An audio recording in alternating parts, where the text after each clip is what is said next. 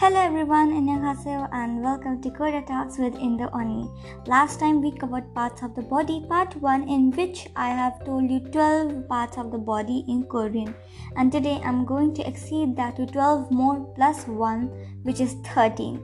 So let's get started without wasting any further time. Our 13th word is neck which is mok.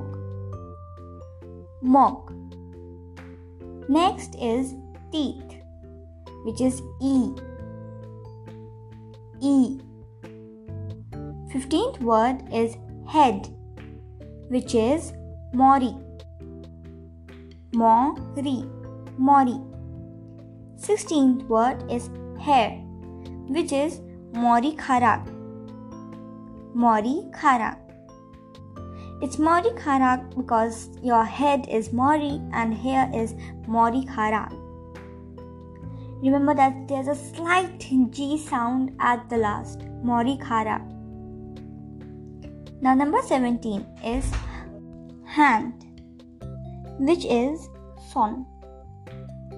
Son.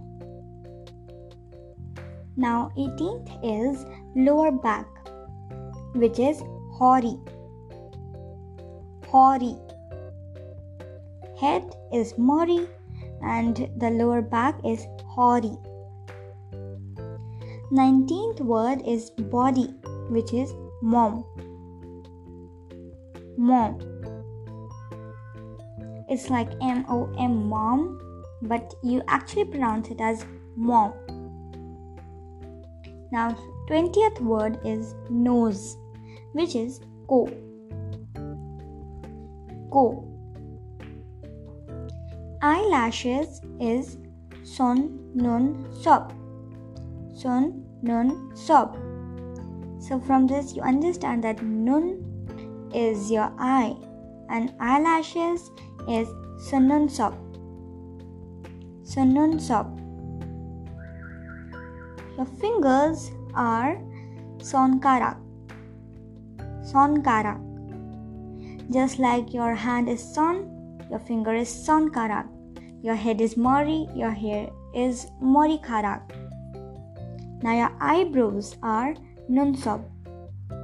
Nun sob. Your eye is nun. Eyelashes are sunun sob and your eyebrows are nun sob. Now number 24th is foot which is bar. Bar.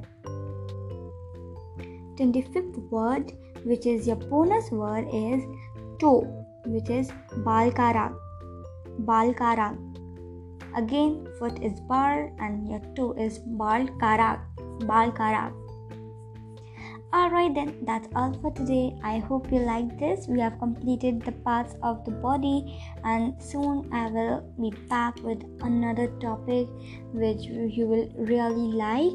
And yes, keep listening. Korea Talks with Indo Unnie. Till then, stay safe and bye bye.